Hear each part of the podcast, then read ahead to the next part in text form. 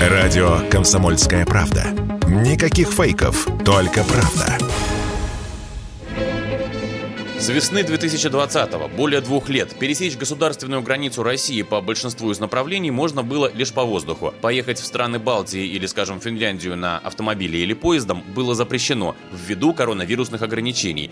Сейчас внутри России практически все эти ограничения сняты. Теперь пришел черед отмены ограничений международных. С 15 июля россияне смогут свободно выезжать из страны через сухопутные границы, а иностранцы въезжать, предъявив отрицательный ПЦР-тест. Причем граждан Беларуси это требует требований не касается, они смогут пересекать российскую границу без тестирования. Что будет означать эта мера для сферы туризма, мы спросили Дмитрия Горина, представителя туристической отрасли.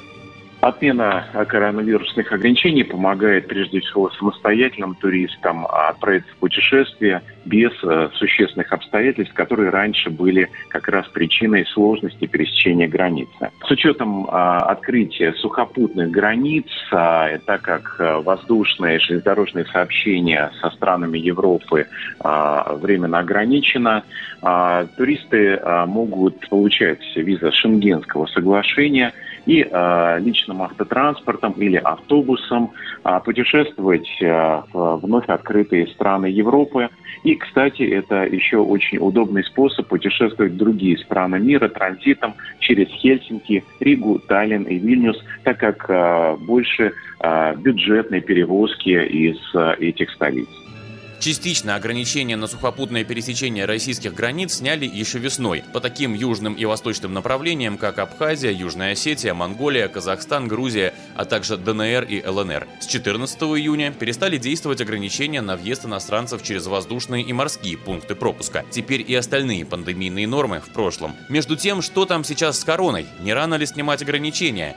На этот счет мнения как чиновников, так и врачей разнятся. Вот что сказал радио КП Николай Крючков, иммунолог, генеральный директор контрактно-исследовательской компании, эксперт по общественному здоровью само решение об открытии сухопутных границ для выезда, особенно российских граждан, оно является абсолютно логичным.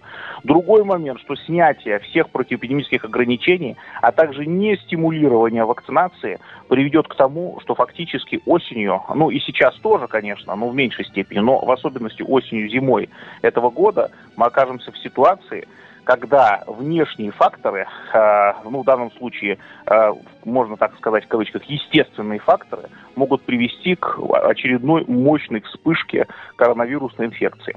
Мы это видим по другим странам, это может быть и в России. А, может это не случиться? Да, такая вероятность есть, но все-таки, с моей точки зрения, больше вероятность, что это произойдет. Так или иначе, сегодня ковид в России практически покинул повестку дня и даже официальный телеграм-канал Оперштаб Москвы, который каждый день публиковал пандемийные сводки, теперь переименован в «Московские новости» и ежедневную статистику по заболевшим больше не выкладывает.